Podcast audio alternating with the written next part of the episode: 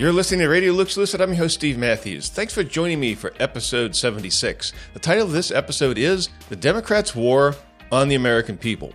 Well, before I dive into talking about that, I wanted to, to ask a question of you. Have you ever had one of these cases where you know you start a project that you think is going to be pretty easy but ends up being kind of hard?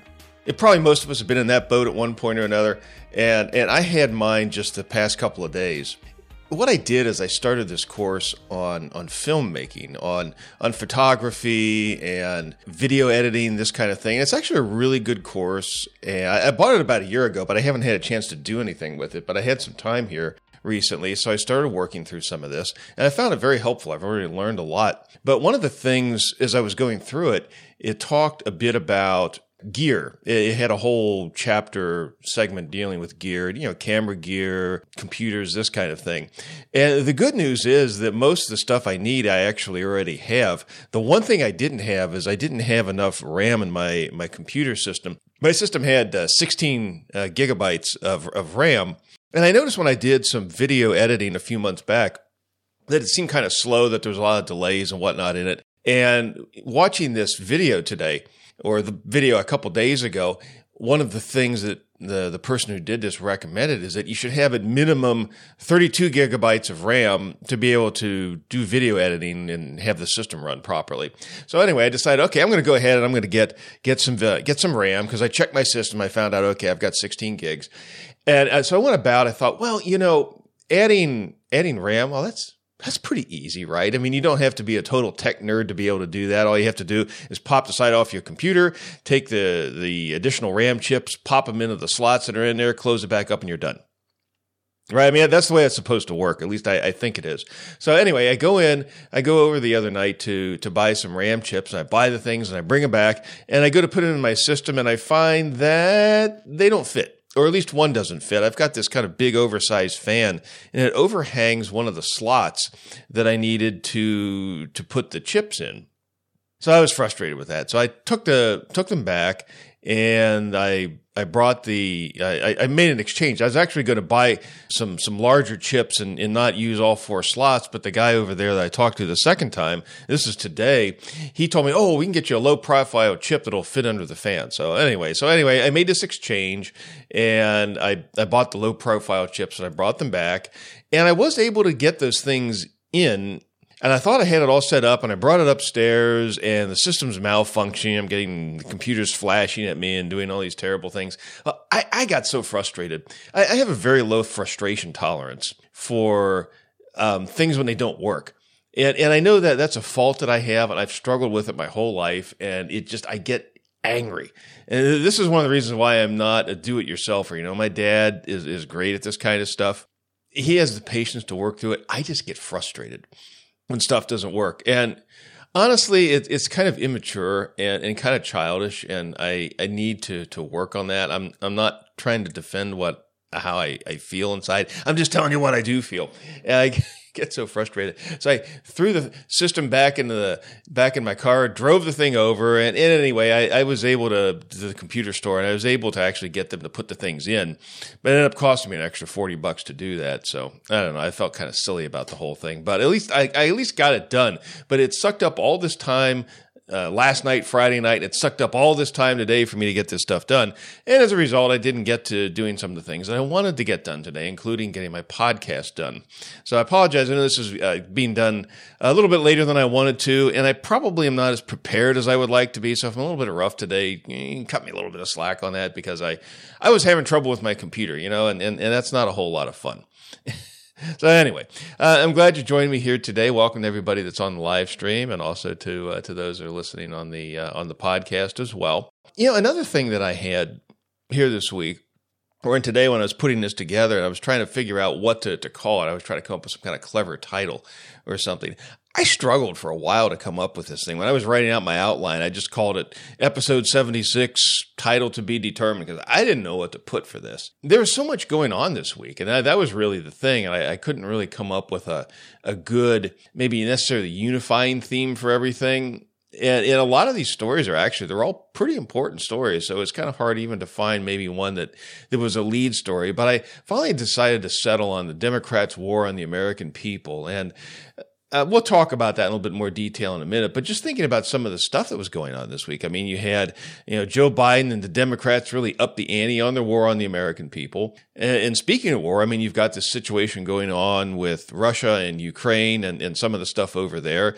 Uh, we're in a position, we're probably closer to, to war with Russia than we have been in a very long time.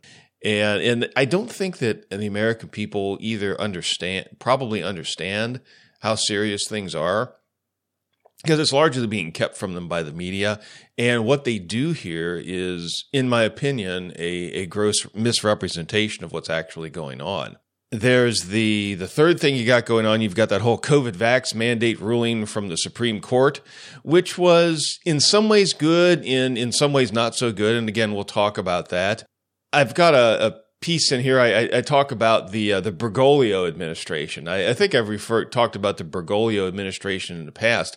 Well, there's just a number of things where the Pope is coming out and making statements that could easily be, you know, something that was released by the White House because there's really not, you know, they used to say there's not a dime's worth of difference between the Republicans and the Democrats. Well, I would say this there's not a dime's worth of difference between the Vatican and the Biden administration. So maybe we should just call it the Bergoglio administration and be done with it. Of course, uh, Bergoglio, that's the last name of, of the current, uh, the current uh, Pope, uh, Jorge Bergoglio. And uh, you got so you got the Bergoglio Biden administration. Then finally, um, there was something about Hillary. I guess uh, oh, good old Hillary Clinton. She's back from the dead, at least politically speaking, or at least that's was one of the big stories this last week. And I want to touch on that a bit uh, as well. So, uh, in getting into our topics here today, I, I, guess I wanted to start here with maybe the uh, the title story from this past week, and, and that is the uh, the Democrats' war on the American people. And, and specifically, I wanted to talk here about uh, Joe Biden and how he lectured the American people about his voting rights bill. Now, you know, the American elite class has been openly hostile to the historic American nation. And, and when I say that, I mean specifically um, the legacy Anglo American core population of the United States. And in particular, of that group, I'm talking about, you know, working class white people Christians, Republicans, political conservatives, and, you know, generally anybody from flyover country maybe that voted for Donald Trump, or the kind of person who would vote for Donald Trump. Yeah, you think back when uh, Barack Obama was president, um, he famously talked about the uh, small town people, and he was talking particularly about white Americans. And he called them, you know, he said that they were bitterly clinging to their guns and religion. You know, they, they weren't prepared to face the future and they were bitterly clinging to this past, you know, their, their guns, their, their sort of Bible thumping Christian religion. And of course, he, he had complete contempt for them. And I thought at the time that that was, I thought it, I was offended by what he said. But on the other hand, I was partially glad that he did say it because it got out in the open and made very clear exactly what not just what what uh, what Barack Obama thought of the American people, but really what the entire sort of coastal elite class thinks of the average American person. They hold them in contempt. They really do. And then, of course, a few years later, this was in the 2016 presidential campaign, you had Hillary Clinton. She kind of upped the ante a little bit and she called, she called the American people. She made her famous statement there about the deplorables. And that actually kind of became a rallying cry for a lot of Trump supporters uh, in the uh, uh, in that election, in the last few months of that election. She made that statement fairly late. I think it may have been in October, September, October, or sometime in the fall of 2016. Yeah, in fact, here's a an article I found. This is in the Washington Post. She made it on September 6, 2016. So it was less than two months, or just right about two months prior to to the uh, the actual election. She called them, uh, I guess, a, a basket of deplorables. She talked about them being irredeemable. Oh, she says I'm all that stands between you and the apocalypse, which of course would have been the, the election of Donald Trump. Clinton told the cheering crowd she launched into all things she found deplorable about Trump. He threatened marriage equality. That is, he he didn't uh, think much of of, uh, of same sex marriage. Cozied up to white supremacists. Well, you know, a white supremacist is That, that's pretty much just an ordinary white person who goes about his business. I mean, it sounds like a really terrible thing to say about someone, but the context in which the Democrats use the term white supremacist just means just a regular old person. Somebody like maybe you and me. Um, you know, you, you don't have to be some some crazy Klansman or some you know some overt racist or you know some skinhead or something like this or a neo-Nazi. No, you don't have to be any of those things. You just have to be a regular person, uh, and and you can be denounced as as a white supremacist. And uh, yeah, that's that's just the world we're living in right now. So let's see. I guess Trump. I guess he cozied up to white supremacists, made racist and sexist remarks, all things she found so personally offensive. And again, this is from the Washington Post. She says, just to be grossly generalistic, you could put half of Trump's supporters in what I call the basket of deplorables, right? And there was laughter and applause. And uh, interesting too, this was actually a speech that she gave for Barbra Streisand at a glitzy fundraiser in New York City, a group of LGBTQ supporters. And if you don't know what that stands for, LGBTQ, that's uh, lesbian, gay, bisexual, transgender, queer is is what that means. So a group of LGBTQ supporters uh, who were gathered at uh, Cipriani restaurant, and the Democratic candidate had one job to fire up her donors. Well, she did fire up her donors, but she also f- fired up her opponents as well. It says Clinton apologized the next day in a very Clinton esque manner. I regret saying half. That was wrong, she said in a statement. What was the magic number? She didn't say. She did, however, double down on calling out Trump's bigotry and racism. So I don't know, maybe it was a third, maybe it was a quarter. I don't know, maybe it was 10%. I, I don't know. I don't know. Um, but, uh, but according to her original speech, it was half.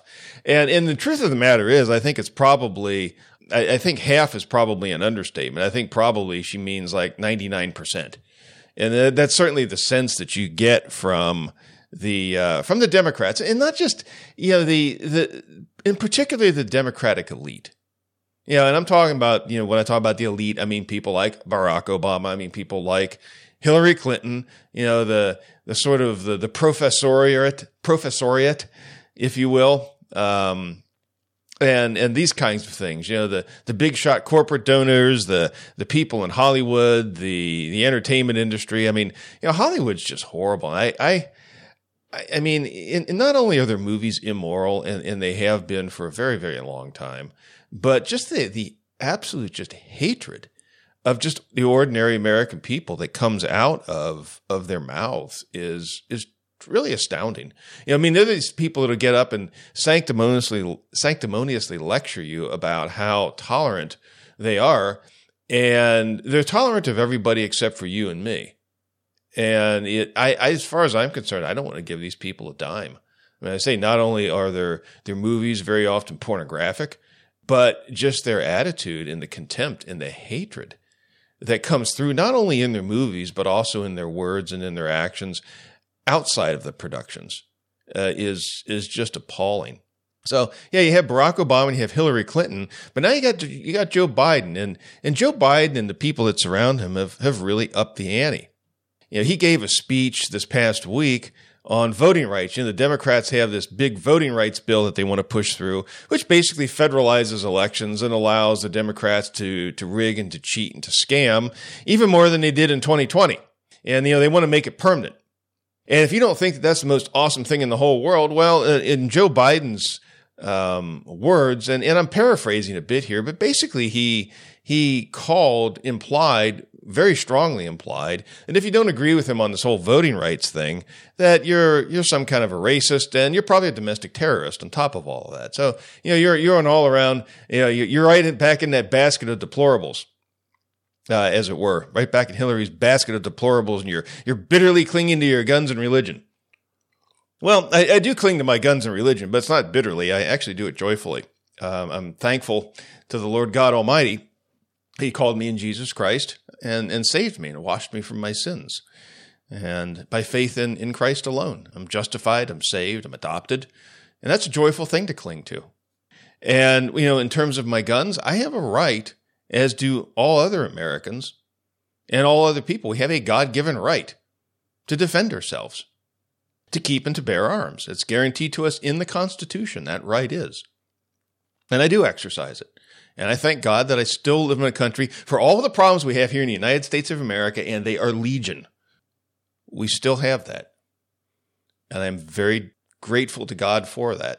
So, yes, I, I do cling to those. Uh, but again, it's not out of bitterness. I'm, I'm thankful for it. I'm thankful that I live in a country where I can still say that. Now, let's see, going on here, you know, the, the Biden regime, I mean, they've just been openly hostile again to really the the legacy core population of the United States of America, and, and they've just taken it. You know, they, they've taken the whole thing up an octave. I mean, you know, as bad as Hillary was, as bad as Barack Obama was in that regard. Well, you know, this guy, this Biden regime is even worse. And, and here's an example of what I'm talking about. This is from USA Today, and this is a, a story. It's titled. Uh, Kamala Harris, January 6th, will echo in U.S. history like Pearl Harbor. In fact, let me do this. I'm going to go ahead and yeah, there we go.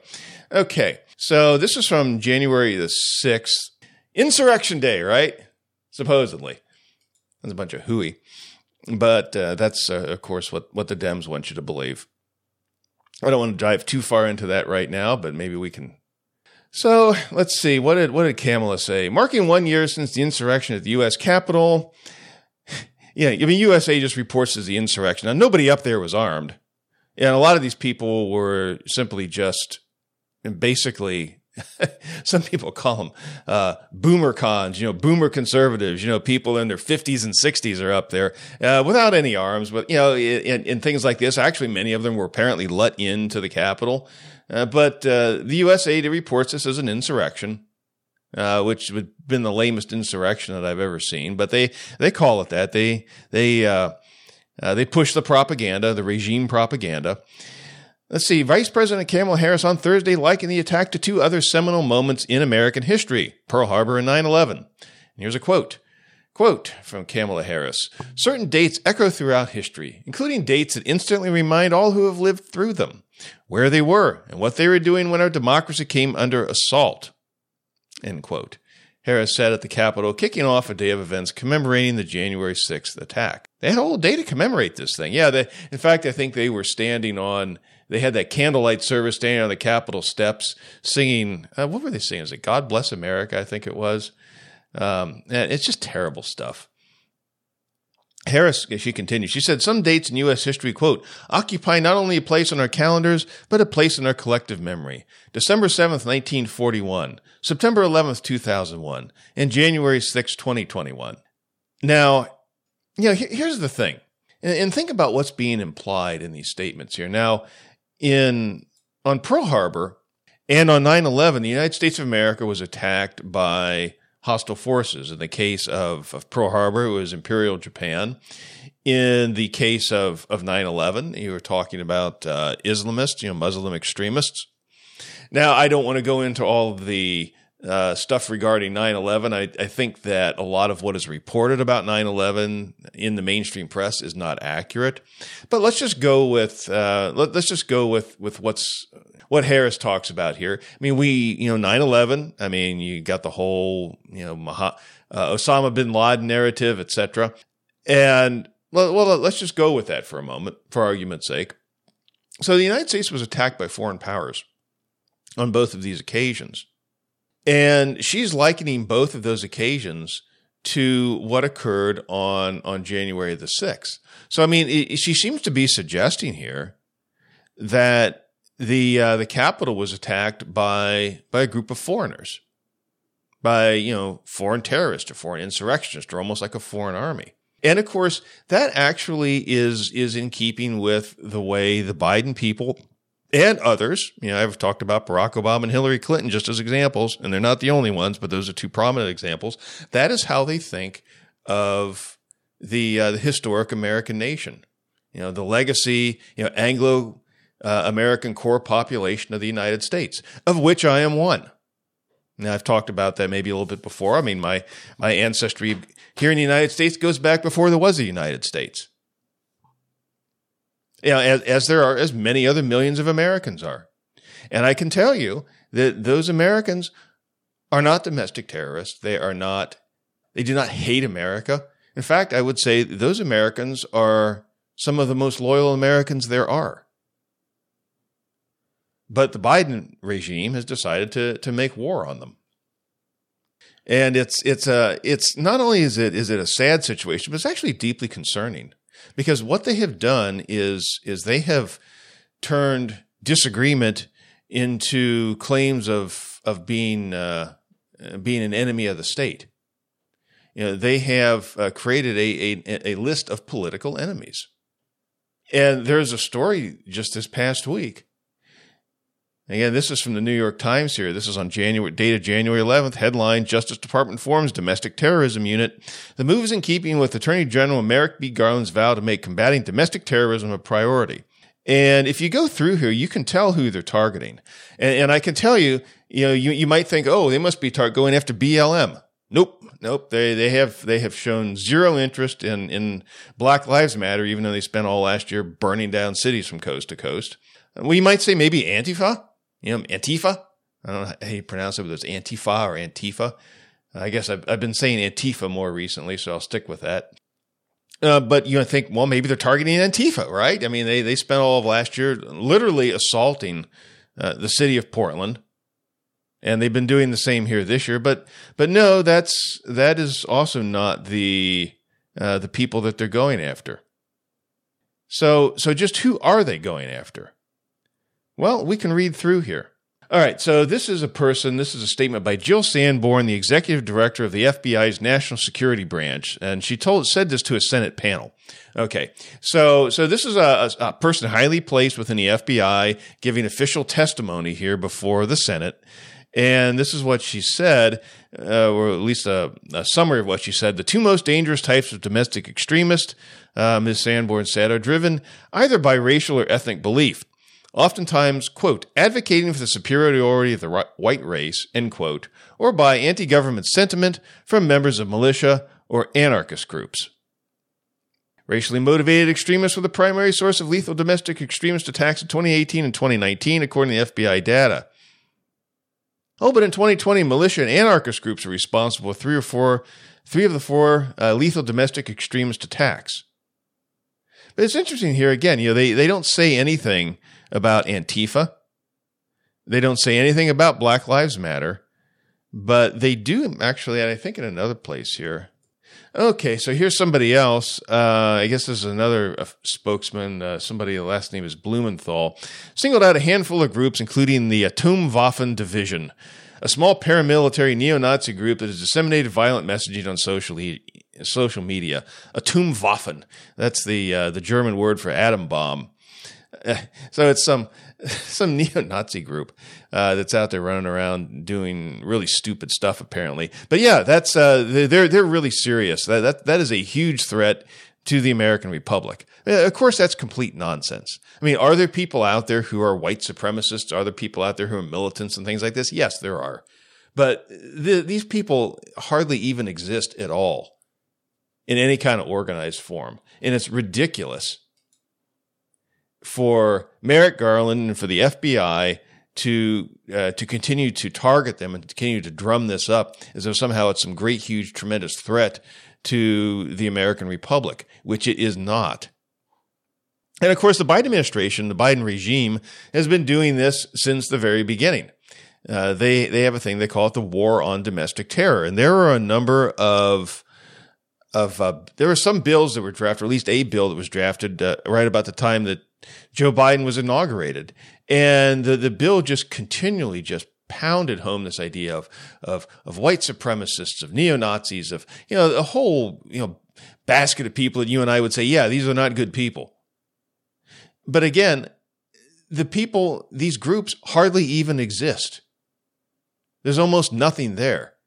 But, you know, they try to make something out of nothing. They're making a mountain out of a molehill you know, in, in, this idea somehow that they are the greatest threat to this uh, to to our republic is is just laughable. I mean, but this is a political agenda. You know, and of course, what they want to do is they want to say, well, you know, if if you happen to be a conservative or a Christian, or you know, maybe you question the um, say the the narrative about the vaccine or something like this. Well, I mean, you know, you might fall in one of these categories. Yeah, I mean, they're weaponizing dissent. Uh, that is what they are doing. And it's extremely dangerous. It is un American, it is unconstitutional, it is unchristian, and it needs to stop. So uh, let's see. I want to move on to something else here. What do we got? Uh, da, da, da. Oh, here's now here's a story that you may not have heard a lot about, and, and that is some of the uh, the potential conflict going on with uh, with Russia over the situation in Ukraine. It's not been widely reported in the U.S. Eh, there's been reports out there, but it hasn't been the lead story.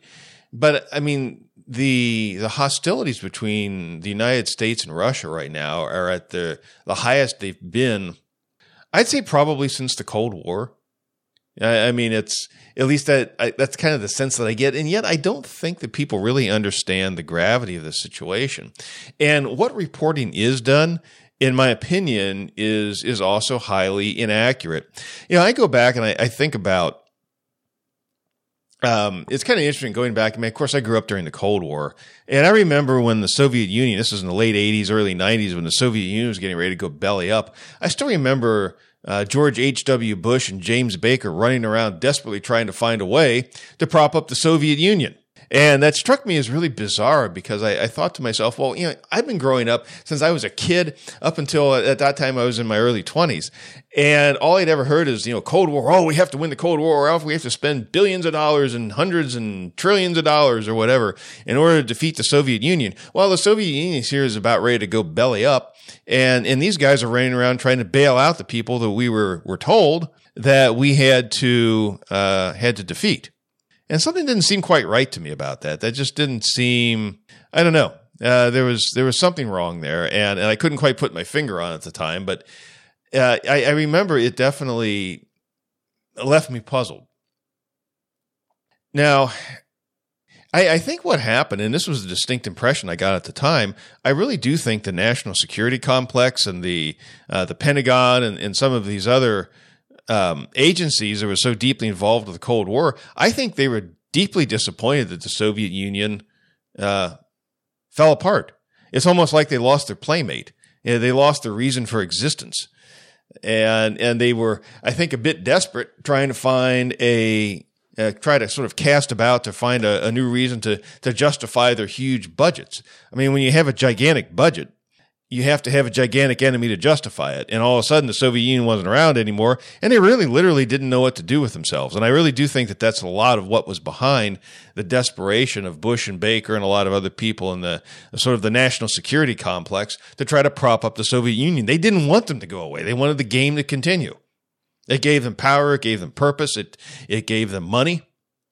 And, and even today, I mean, the United States, the military budget of the United States is over a trillion dollars. And I understand that the amount that the United States of America spends on, on military, on the military every year is greater than the next 10 countries combined. So, I mean, that's how completely out of line uh, American military spending is compared to the rest of the world. We have this gigantic you know, I guess it was Eisenhower. He called it the military industrial complex. And it has, far from making our, our country safer, it, it's actually been an enormous burden on the taxpayers. And it has put us in, I think it's actually endangered this country. It hasn't made us safer. It's, it's made us less safe, in my opinion. And you know, what what's been going on here, it seems to me, over the last number of years, is the you know they they tried the whole thing with the you know the global war on terror, but that seems right now to kind of have run its course. I I guess now they've got the domestic war on terror, so that's a that's a big thing. I guess they they want to make war on the American people, but they've also uh, switched their attention back to Russia. You know, and, and of course, uh, during the uh, the Trump administration it was Russia, Russia, Russia all the time. And Donald Trump, when he tried to actually normalize relations with Russia, the the security complex, you know, the the diplomatic complex, you know, the whole foreign policy establishment, military establishment, they absolutely lost their minds. They absolutely lost their minds. I mean, they, they couldn't deal with it. I, I remember there was a guy that John Brennan fellow. In fact, he was one of the people that worked to try to overthrow uh, Donald Trump to have him. Apparently, I think he may have been involved in trying to prevent him even becoming president. But once he became president, I think he was also involved in in plots to to remove him. And I suspect he was probably part of the uh, what went on with the the rigging of the election in, in 2020. Now, I don't have any any proof of that, but I just I strongly suspect because he's the kind of guy that would be involved in something like that. You might say he's the usual suspect or one of the usual suspects. But anyway, um, he absolutely just completely lost his mind on TV. And I remember reading this article where he actually called Trump's meeting when he met when Trump met with uh, Vladimir Putin in Helsinki in the summer of 2018. He called uh, he called the president's performance nothing short of treasonous. Those are his exact words. There's a, a story in CNN that I found about that. He said he said that Donald Trump's performance at the, the Helsinki conference with Putin was nothing short of treasonous, which is incredibly strong language to use. And and I think it's very inaccurate as well, especially considering that he was uh, that John Brennan was himself engaged in what I, I think could could be argued as treason uh, in the way he he tried to subvert the the duly elected the president of the United States, Donald Trump, and to have him removed from office. I think if anybody committed treason, I think it was John Brennan. But anyway, so you you have this this uh, situation going on over there. There's, you know, there's this hostility against Russia that goes all the way back to the Cold War. You've got this gigantic Pentagon budget, and these people have to figure out uh, what to do with with uh, with all of this this military hardware. There's something else that that's a component to this whole uh, hostility with Russia as well, and that is this belief among the American foreign policy elite in American exceptionalism, and that you know, meaning that America has a right to uh, to world hegemony, a right to rule the world. America is called the exceptional nation. It's the indispensable nation. You know, there's all this sort of uh, really uh, megalomaniacal ideas that that occupy the minds of our foreign policy establishment. So that's another thing that drives the hostility to Russia. And one of the reasons they hate Russia so much is because Russia is one of the few countries, maybe along with China, maybe there's really only two or so, or maybe a few others, that actually have the determination and the capability militarily to stand up to Washington. And Washington does not want there to be any military rivals out there. So the, the genesis of the most recent conflict with, with Russia, and, and you won't, again, you won't hear this in the mainstream at all, but the genesis of the, the, this, uh, this current round of, of conflict with Russia goes back to at least 2014. At that, at that time, it was in 2014 that the CIA engineered the overthrow of the duly elected government of Ukraine. And the reason the CIA engineered the overthrow of the government of Ukraine is because the government of Ukraine decided, after some consideration, to seek closer ties with Russia and to not pursue closer ties with the with the NATO alliance. They felt that they had that the, their alliance, uh, a closer alliance with Russia would benefit them more, and this uh, greatly angered the uh, the NATO people, the the foreign policy establishment in the United States, and they overthrew the government. They installed a government that was openly hostile to Russia and is essentially uh, made Ukraine into sort of a, a client state uh, of the United States. And you know this has been you know what what has happened here over the last few years is that that NATO, which is essentially the United States, has moved weapons into Eastern Europe, for instance, into Poland. I know, I think maybe, I want to say Romania, perhaps. I, I could be wrong about that, but I know there's at least a couple countries over there. Um, they have been supplying arms to to Ukraine. They've been conducting military exercises on the in the sea, by air, and also by land in close proximity to Russia. In other words, doing this right on Russia's doorstep. And Russia has expressed repeatedly great concerns about this. And I think that you can understand their concerns. I think back, you know, I mean, what if, what if you had, say, Russian armies conducting uh, military maneuvers in Mexico, or you had the, the Russian fleet uh, sailing around in the Gulf of Mexico or off the coast of, uh, off the East Coast or off the West Coast, maybe off the coast of, of California or something. I mean, people would be bothered by that, and rightfully so. And I think that if you think you think about that from Russia's perspective, when you have U.S. forces in Eastern Europe and attempting to push even closer to Russia in, into Ukraine, you can understand why they're concerned about that. I mean, this is one of the great principles of of foreign policy is is the golden rule: treat others as you would like to be treated, for this is the law and the prophets. That, that's what Jesus said. And that applies not just on a personal level, but it also applies uh, on the national level as well. And, you know, I didn't do this. I'm going to see if I can find a quote here real quick. There was an article, and I, have talked about this. I know I've written about this before. Uh, th- this was an article in uh, on. It was put out by uh, by a group by Foreign Policy, which I, I think that's the one of the big mainstream groups puts this out. And I, I think it's the Council on Foreign Relations book is what this is. Uh, Council on Foreign Relations organization, I think, is is the publisher of, uh, of Foreign Policy. And this is an article that goes back to 2012 when Ron Paul was running for president. And they've got this fairly contemptuous headline. And it says Ron Paul invokes the Millard Fillmore doctrine. The Millard Fillmore doctrine. Okay, well, you know, so what's what's the Millard Fillmore doctrine? Oh well, we, we won't put it up here, but I'm just going to read through this. It says Ron Paul invokes the Millard Fillmore doctrine? Question mark. And the writer here, it's uh, Yuri Friedman is his name. He says, Let's face it, when Millard Fillmore, the undistinguished, uninspiring 13th president of the United States, comes up in a political conversation these days, it's usually as the butt of jokes. And he gives an example. When five of your six candidates could not be elected president if they were running against Millard Fillmore, I think you can presume there will not dot dot dot, you know, whatever. Um, so yeah, Millard Fillmore is kind of thought of as as uh, sort of the the butt of jokes. But if you actually read what Millard Fillmore wrote, the man had a lot of wisdom. Uh, certainly when it came to to foreign policy. In fact, he he gave a State of the Union speech, and this goes back to, I, I believe it was in 1850. And Millard Fillmore actually applied Jesus' golden rule to foreign policy. So I'm going to read this here to you, and I think you might find this interesting. This is a quote from Millard Fillmore. He says, Among the acknowledged rights of nations is that which each possesses of establishing that form of government which it may deem most conducive to the happiness and prosperity of its own citizens, of changing that form as circumstances may require, and of managing, managing its internal affairs according to its own will. The people of the United States claim this right for themselves, and they readily concede it to others.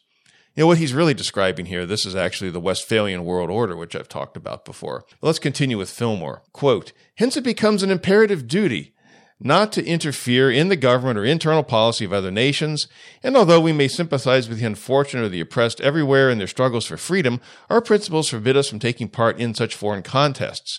We make no wars to promote or to prevent secessions, to thrones, to maintain any theory of balance of power, or to suppress the actual government which any country chooses to establish for itself. We instigate no revolutions, nor suffer any hostile military expeditions to be fitted out in the United States to invade the territory or provinces of a friendly nation. The great law of morality ought to have a national, as well as a personal and individual application. We should act toward other nations as we wish to act as we wish them to act toward us and justice and conscience should form the rule of conduct between governments, instead of mere power, self interest, or the desire of aggrandizement.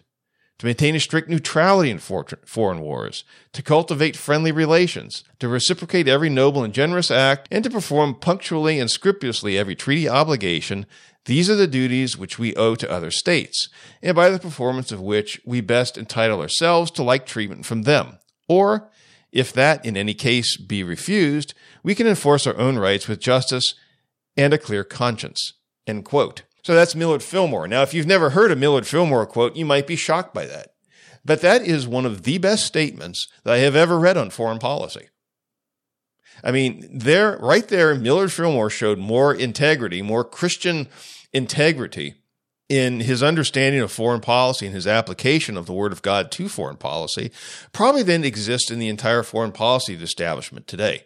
I mean, that is a re- that is a remarkably Christian, sound, intelligent, just statement, and all credit to Millard Fillmore. You know, but everybody wants to make fun of him. I mean, he was a complete idiot and a fool and a loser and uninspiring and blah, blah, blah. Everybody just knows this. And this is one of the reasons why you can't, you know, it's, it's much better to actually go out and read original sources for yourself because when you do that, you find out a lot of things, maybe a lot of assumptions that have uh, filled your mind maybe aren't right. You know, and, and, these are assumptions, these are things that that you know we import from the news media and and, and what have you. It's very easy to do that. And that's why we have to be active in thinking about things and in comparing the words and the ideas that we see presented to us in news in newspapers or online or on TV with the Word of God. Because the Word of God is our standard of truth. Millard Fillmore understood that. All honor to him for that. Well done, sir. And uh, I, I wish our I wish we had current political leadership that that had the the integrity of Millard Fillmore. But the United States, you know, you notice that the Millard Fillmore talked about, you know, we don't foment res, uh, revolutions, et cetera, et cetera. Well, maybe they didn't do that back in 1850, but they sure do it today. I mean, that's what the CIA does. Uh, there are actually rumors, you, you may have seen some discussion about that uh, stuff uh, that was going on in, in Kazakhstan last weekend. And there are some people who really think, and, and I think there's some very good, uh, a very good argument can be made for this, that that was probably the CIA trying to run another one of their color revolutions in Kazakhstan, the same way they did in, in Ukraine. And they're trying to send a message to Russia and say, well, you know, we can do this anytime we want, you know, and try to get them to back down in, in Ukraine. But I mean, Russia has made it very clear that they, they are not going to back down on this. And if you know, there, this is a situation we need to watch closely. And as, as Christians, of course, we need to pray that cooler heads uh, prevail. Because you know, right now it's it is a very tense and dangerous situation. Let's see what else do we got here. Okay, we had I guess this past we had that vax mandate ruling from the Supreme Court, and I, I guess it was partially good news. I mean, I'm certainly glad that they overturned the vax mandate for employers of 100 or, 100 or more employees, because that certainly would affect me. And it would probably affect most of you who are listening to this. But they upheld the, the ruling uh, for people in the, the medical profession. Well, I mean, the fact is, there's no constitutional mandate. There's there's no const, there's, there's nothing in the American Constitution that gives the federal government any power to mandate any medical treatment for anyone. It just doesn't exist. And yet the Supreme Court somehow found a way to do this. And I, I liked what uh, Paul Craig Roberts, he wrote a, a column on this. And, and I think he, he kind of got to the, the heart of the matter pretty well here. And the, the title of his column is Supreme Court Delivers Schizophrenic Ruling. I'll just read a bit of this here. Quote In a schizophrenic ruling on January 13th, the U.S. Supreme Court ruled against the Biden regime's COVID vaccine mandate for private businesses, but for the mandate for healthcare workers. Ordinary Americans might wonder why the justice has protected some people from undergoing a coerced medical procedure, but not others. The obvious inconsistency in their position probably has not occurred to the justices. As they see it, in the case of private businesses, OSHA, uh, was exercising power not conveyed to it by Congress, but Congress did give authority to the Secretary of Health and Human Services, from whence came the mandate for healthcare workers to promulgate rules as the Secretary finds necessary and in the interest of the health and safety of individuals who are furnished services by Medicare and Medicaid by Medicare and Medicaid services. So the mindless justices, the Nuremberg laws, do not enter, enter the decision, only whether the authority imposing a Joseph Mengele policy of coerced medical intervention has the okay from Congress to do so. This thinking or lack thereof indicates the completeness with which the rule of law has collapsed in the United States. Employees of private companies are protected against orders by OSHA to undergo illegal coerced medical interventions, but employees of companies that deliver Medicare and Medicaid services are not protected from the same mandate if issued by the Secretary of Health and Human Services. What we have is the complete separation of law from justice and the violation of the U.S. Constitution that requires equal treatment under the law. The justices have, again, delivered unequal treatment. As they have noted in many occasions, the United States is the Constitution. If the Constitution is dead, so is the United States. Uh, I think that's quite a good um, short column there. You know, one little thing here about the Nuremberg law uh, laws or Nuremberg Code, which which he mentioned. I, I did a little bit of checking on that, and what's interesting, if you go out to the the U.S. Department of Health and Human Services. That's the HHS that that uh, Paul Craig Roberts referred to in his column. If you go out there, there's actually a page on the Nuremberg Code, and the page, uh, the page with the link on it, I'll just read this to you. It says, "This is from this is from the this is actually the National Institutes of Health, which is part of Health and Human Services. So this is the National Institutes of Health web page here. It says the Nuremberg Code." The voluntary consent of the human subject is absolutely essential. This means that the person involved should have legal capacity to give consent should be situated as to be able to exercise free power of choice. Now, the fact that this appears on the NIH website, uh, which is also part of Health and Human Services, that certainly I think implies that they, the NIH and the, the Health and Human Services, has consented to the Nuremberg Code. Now, the Nuremberg Code, there's actually 10 I don't know what you want to call them, 10, 10, parts of the, the Nuremberg Code, but the first one is is the most important, and it deals with the the necessary of consent. And let me just read through that here. Quote, the voluntary consent of the human subject is absolutely essential. This means that the person involved should have legal capacity to give consent, should be so situated as to be able to exercise free power of choice without the intervention of any element of force, fraud, deceit, duress, overreaching, or other ulterior form of constraint or coercion, and should have sufficient knowledge and comprehension of the elements of the subject matter involved as to enable him to make an understanding and enlightened decision. The latter element requires that, before the acceptance of an affirmative decision by the experimental subject, there should be made known to him the nature, duration, and purpose of the experiment, the method and means by which it is to be conducted, all inconveniences and hazards reasonably to be expected, and the effects upon his health or person which may possibly come from his participation in the experiment. The duty and responsibility for ascertaining the quality of the consent rests upon each individual who initiates, directs, or engages in the experiment. It is a personal duty and responsibility which may not be delegated to another with impunity. End quote. Now, of course, this whole thing with the, the vaccines is the largest medical experiment on the human population that's probably ever been conducted. The COVID vaccines, all of them, in the United States are given under what they call an EUA, Emergency Use, uh, Use Authorization. That is to say, they're experimental. They have not been approved by the Food and Drug Administration. Now, some people will say, oh, well, the Food and Drug Administration gave approval back in April, well, no, or back in August of, of 2021. Well, no, they didn't. What they did is they gave approval to a drug called Comirnaty, but you cannot get Comirnaty in the United States of America. You can't get it. It's not available. So the any any of these inoculations, any of these injections that you get, whether it's from Pfizer, whether it's from um, uh, Johnson Johnson, whether it's from Moderna, any of these, none of them are none of them are Comirnaty. None of them have been approved by the FDA. All of them are experimental. The idea that if you're going to force somebody to take an experimental treatment, you're violating the Nuremberg Code, which is at least given tacit approval by being out there on the website of the NIH and also the Health and Human Services. And and of course, you know, it, it's not just the fact that people are being forced to to take a an, an experimental drug. I mean, which obviously violates the uh, first point of the the Nuremberg Code.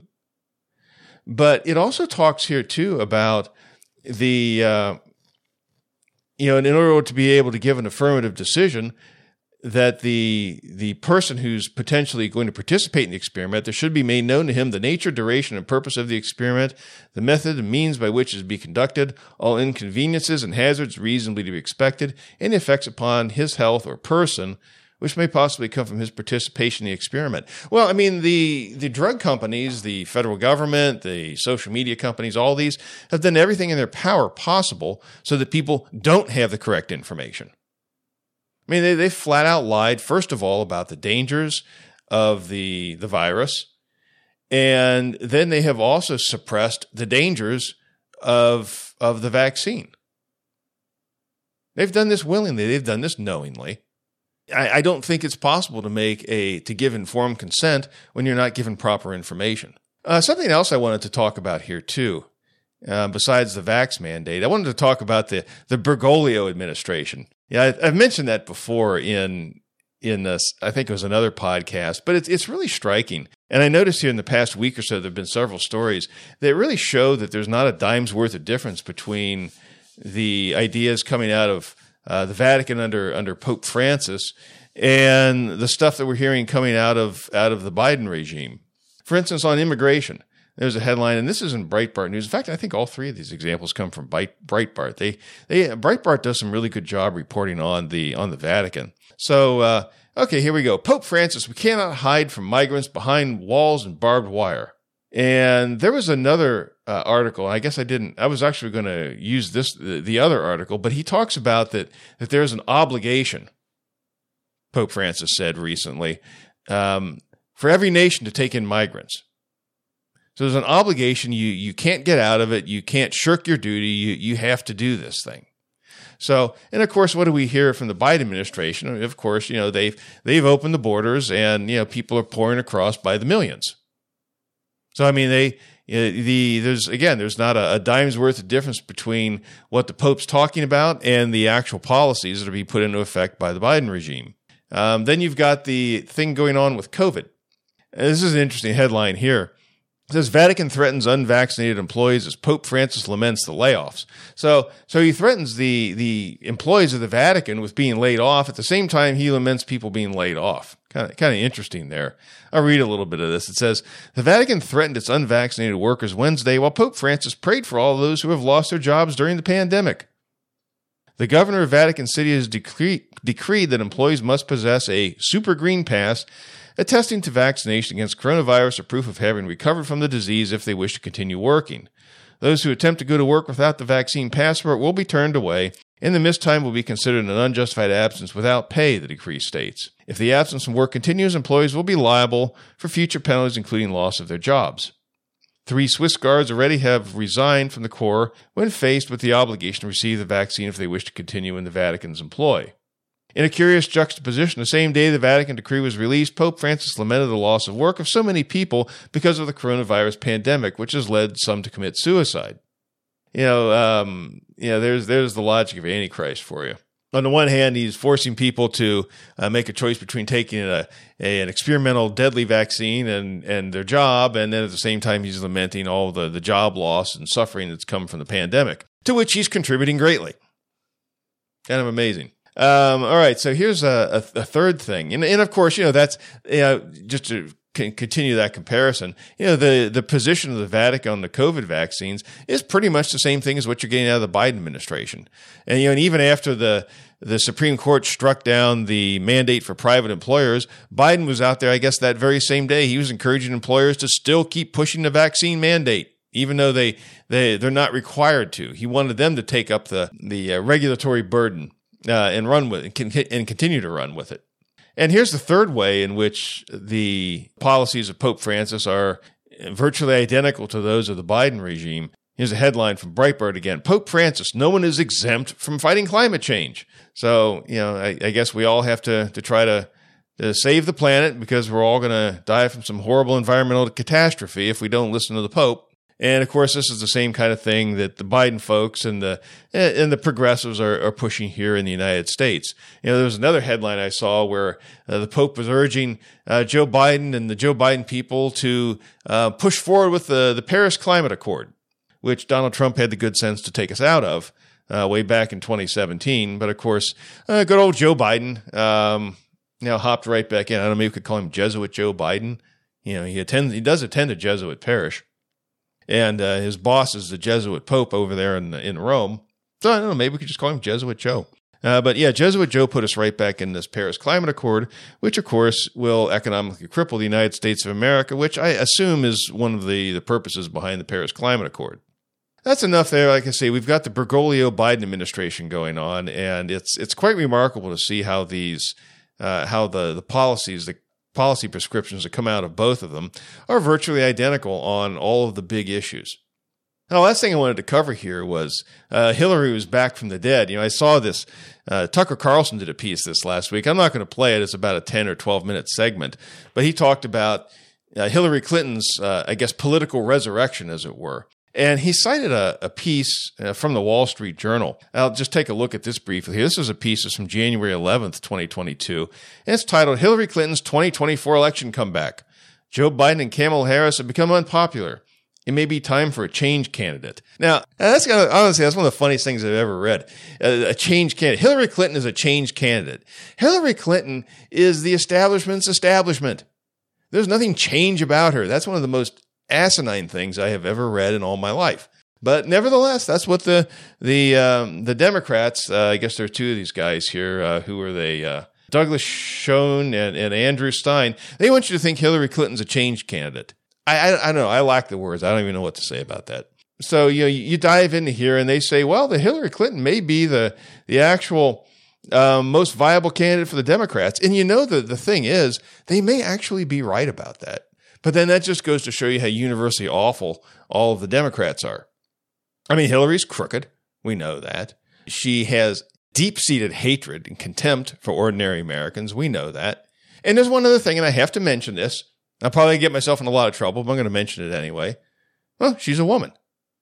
You know, and, you know, as a Christian, you know, it's not enough as a Christian critic or a Christian observer of politics to to simply when when we're dealing with female presidential candidates simply to say well you know we agree with her here but we don't agree with this. You know she's crooked and blah blah blah.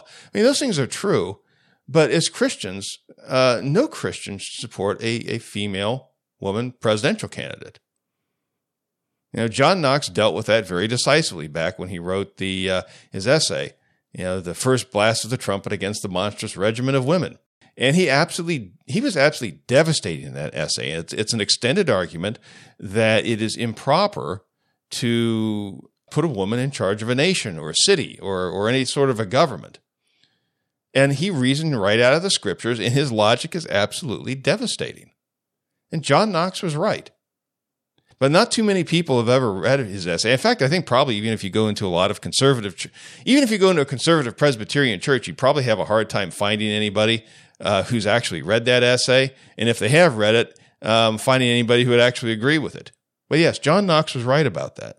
You know, and, and as Christians, when we analyze politics, our the cure has to go at least as deep as the disease. I mean, Western civilization has all but collapsed. You know, now is not the time for half measures. You know, we have to speak frankly, we have to speak boldly, and, and we have to apply the word of God. The fact of the matter is, there shouldn't be a woman presidential candidate. In a sound society, that would not exist. But because of feminism, because of the, the evil of feminism, I mean, it has created this situation. And there's a lot more to say about that, and I'm sure probably we'll come back and talk about that. I think there's a really good chance. I mean, the the Republicans are going to try to give us the monstrous regiment as well. There's a number of prominent female candidates. There's Kristi Noem, governor of uh, of North of uh, South Dakota. There is oh, who's the one? I, I, can't think of her name right now. Nikki Haley. Yeah, Nikki Haley is another one who's uh, very prominent. Uh, she very well could be the Republican candidate. Either one of them could be the Republican presidential candidate in 2024. I think it's entirely possible. And I think it's certainly possible Hillary Clinton could come back in 2024. I, I don't think that's crazy. So I'm sure we'll have opportunities to talk about that. Uh, but yeah, we're getting on to about an hour, so it's been a while here. Anyway, I, I, hope you found some of this informative. When I when I put these things out there, you know, I, I I do this not to try to scare people, not to try to freak people out. There's a lot of bad news out there, and I I wish that I wish I could could bring you better news than what I do. But I mean, we have to be honest. We have to face things squarely. We have to face things honestly. The Bible doesn't say, you know, go off and, and, and run and, and hide in a corner someplace. Although sometimes, it, sometimes it is appropriate to hide. But what it taught, you know, what the, the consistent message is that as Christians, we are supposed to engage the world for Christ Jesus. That's our job. You know, that's a, you know, the apostle Paul talks about, you know, putting on the whole armor of God.